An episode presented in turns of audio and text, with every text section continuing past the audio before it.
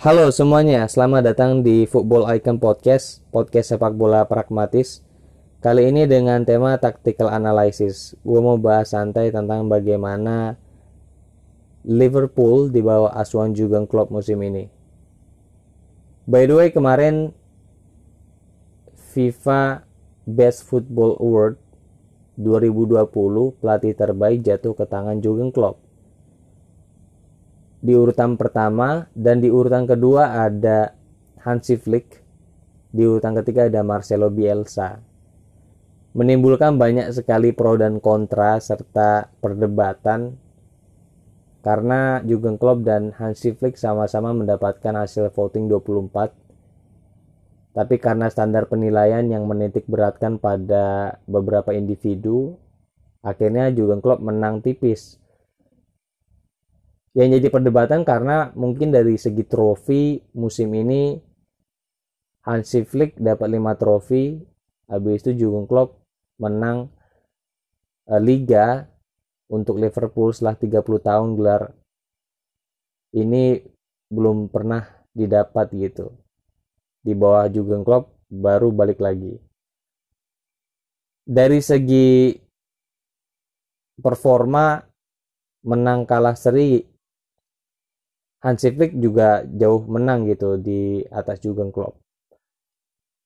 Ya itu tapi biarlah uh, kembali kepada mereka yang memvoting orang-orang ini. Tapi di segmen kali ini gua nggak terlalu detail untuk uh, tactical analysis karena musim ini aja Jurgen Klopp udah banyak pemainnya yang cedera Artinya di setiap pertandingan yang ditunjukkan oleh Jurgen Klopp itu tactical flexibility. Pemain-pemain yang kita itu jarang dengar jadi starter udah sering dimainin sama Jurgen Klopp belakangan ini. Bahkan pemain-pemain yang baru dibeli di bursa transfer kemarin itu juga ikut cedera kayak Thiago dan Jota yang awal-awal itu menunjukkan prospek yang sangat baik, performanya bagus ikut cedera juga. Nah, dengan beberapa pemain cedera ini, starting line up pun akhirnya harus fleksibel dan rotasi pemain jelas berulang kali terjadi di beberapa pertandingan.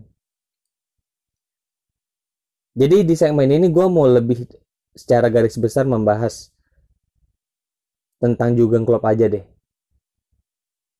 Jurgen Klopp pernah bilang kalau dia itu kan orang yang sangat mengagumi sosok uh, mantan pelatih rival seperti Arsene Wenger dan Sir Alex Ferguson. Dia pernah menyatakan kalau apa yang ditunjukkan oleh Arsene Wenger, The Beautiful Game, dia menyebutnya sebagai orkestra. Karena permainan Arsene Wenger saat itu yang mana rivalnya adalah Manchester United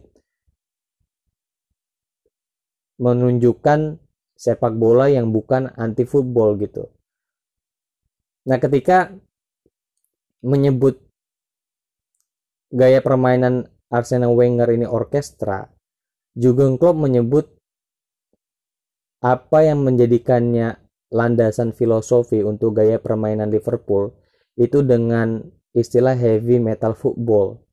Artinya, dia ingin menunjukkan sesuatu yang lebih berdengung keras daripada cuman sekedar orkestra. Tentu ini bukan diskredit kepada Arsene Wenger karena pelatih-pelatih yang disebut ini pelatih-pelatih luar biasa gitu.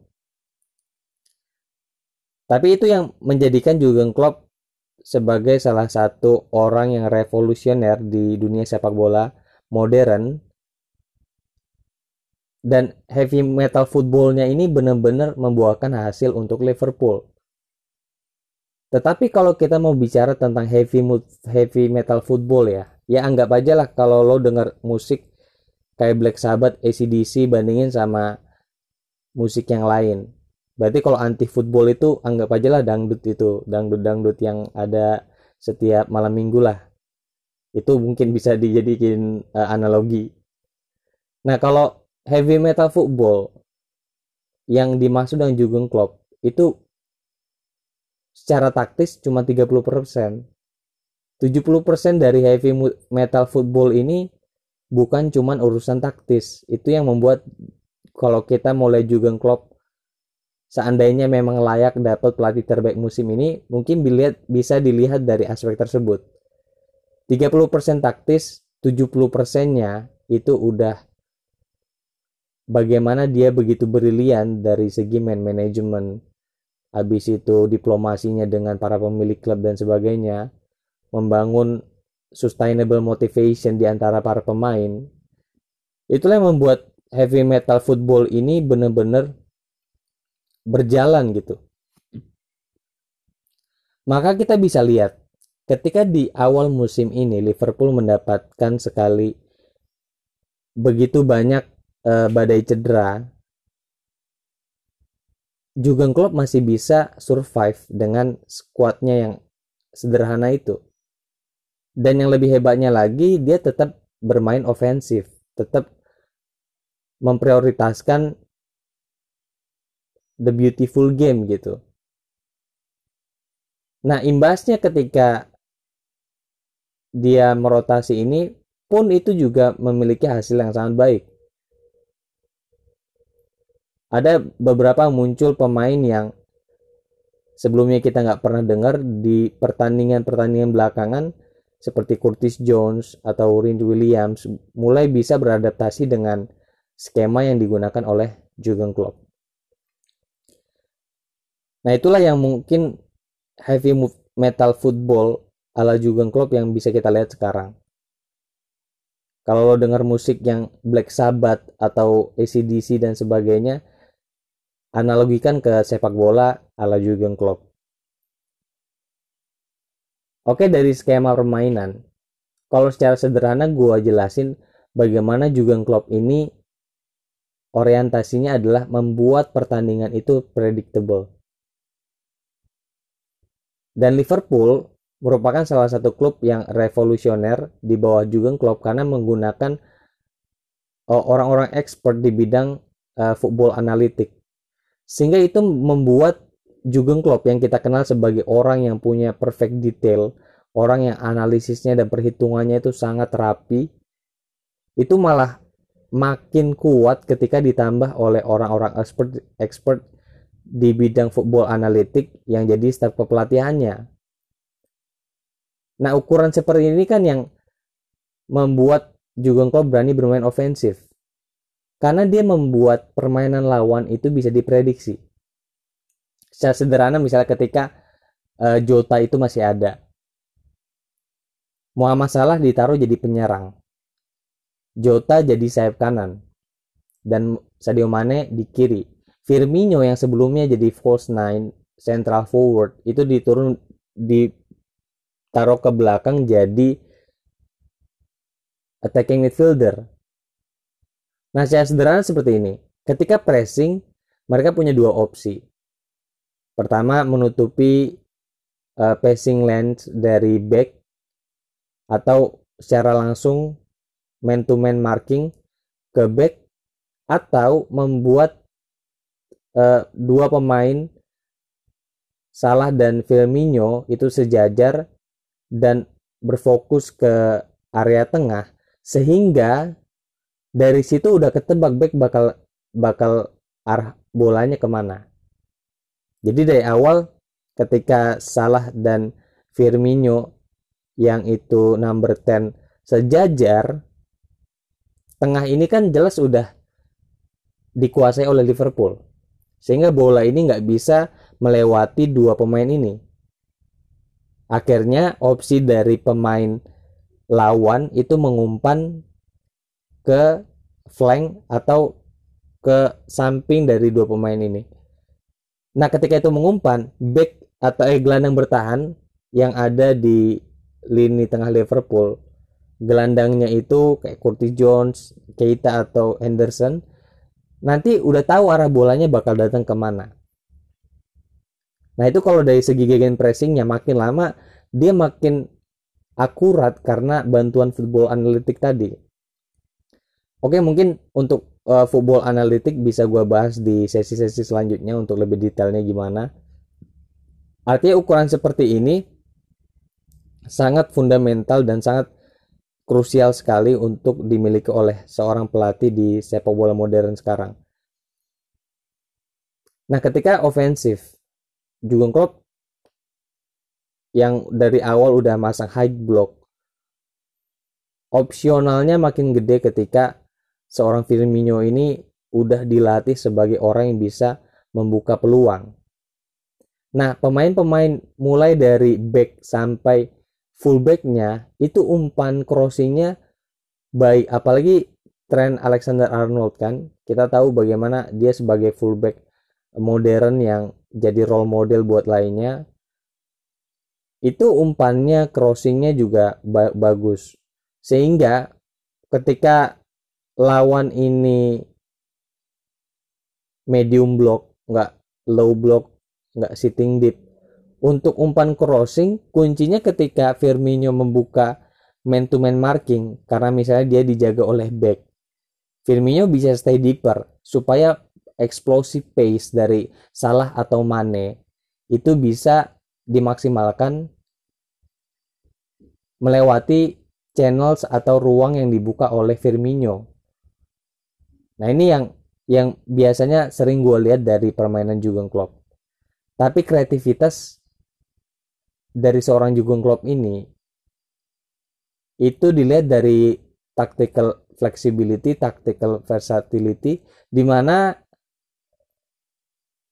opsi di setiap uh, sisi lapangan itu itu selalu seakan luas buat Jurgen Klopp karena secara detail dia telah memperhitungkan uh, gerak pemain untuk eksploitasi ruang gitu.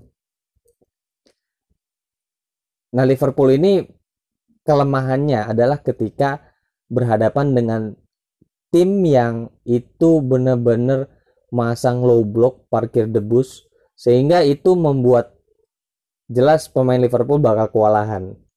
Nah, mungkin gue juga sering bertanya, penasaran pribadi aja sih, asumsi gue sendiri. Kenapa banyak pemain Liverpool yang cedera? Apa karena uh, latihannya atau karena gaya permainannya yang itu membuat pemain harus bekerja keras ekstra gitu kan. Dari segi set piece ya, Liverpool juga termasuk tim yang cukup mematikan, apalagi corner. Nah itu corner, karena dari corner itu gue sering lihat gimana ya skema corner Liverpool ketika uh, tren Arnold atau Andy Robertson masang sinyal-sinyal entah tangan ke atas atau sebagainya itu buat gue penasaran. Karena dari setiap sinyal yang mereka mereka kasih ke pemain sebelum corner itu banyak sekali formasi yang berbeda. Beda sinyal beda formasi dan itu yang membuat gue menarik ketika kita berbicara urusan kreativitas Jurgen Klopp ini gitu Nah itu singkat aja sih dari gue untuk segmen kali ini karena ke depannya gue yakin Klopp bakal menunjukkan banyak hal yang nggak bisa kita prediksi. Jujur kalau masalah kompleksitas ya, seandainya gue mau buat klasemen kompleksitas, Klopp ini nomor satu memang. Ya bukan bukan berarti gue mengatakan pelatih lain lebih buruk dari Klopp ya. Itu kan beda kualitas lah sama-sama unik lah mereka. Tapi dari segi kompleksitasnya nih dari segi rumit dan e, kompleksnya tempo permainan sistem yang dipakai oleh Jurgen Klopp ini termasuk yang sangat rumit. Sehingga itu menurut gue nomor satu yang sulit untuk di dianalisis secara detail nah ini yang membuat gue jujur aja nggak terlalu bisa detail kalau untuk Jurgen Klopp. Nah kalau dari segi tadi ya man management. Tadi taktis sederhana gue jelasin man management Jurgen Klopp ini luar biasa. Itu yang satu hal yang udah lama hilang dari sepak bola. Ketika Jurgen Klopp melatih Liverpool man management ini kayak bangkit lagi dari kubur. Kenapa? Karena di bawah Jurgen Klopp bagaimana relasi Jurgen Klopp dengan para pemain dan membangun sustainable motivation yang outputnya itu pemain mau bermain 100% di atas lapangan. Karena sosok juga Klopp yang passionate dan kom komunikasinya dengan para pemain itu membuat taktiknya berjalan sempurna. Itu yang menurut gue nggak bisa dipisahin antara urusan taktik dan uh, man management ini. Nanti mungkin di sesi yang lain gue bahas juga tentang perbedaan signifikan antara kepelatihan dan man management gitu. Mungkin menurut gue itu aja. Sampai ketemu di sesi selanjutnya. Football Icon Podcast. See you next time